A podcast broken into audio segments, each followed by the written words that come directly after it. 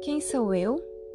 A velha, que ainda se lembra com intimidade dessa menina que encarava o espelho, percebe que ela é mesmo antiga e remota, tão distante no passado, e ainda assim, poucas presenças são tão solidárias para uma velha de apartamento cem anos depois.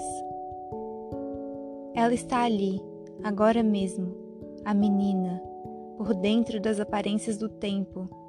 Ela sobreviveu e está ali. Por vezes, ela abraça a velha, vem por fora e assegura uma embalagem ideal para as duas. Outras vezes, ela está por dentro, na origem, como um bulbo prestes a eclodir.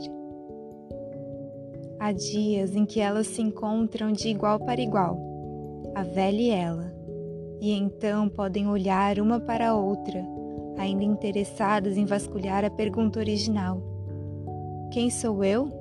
A grande pergunta, a sem resposta.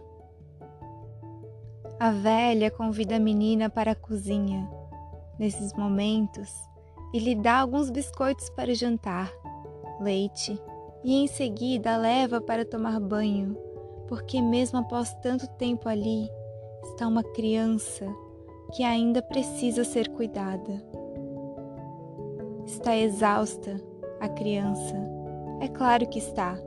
E só uma velha como essa para conseguir enfim colocá-la na cama, a tempo de uma noite tranquila, uma noite inteira em paz, antes do dia seguinte.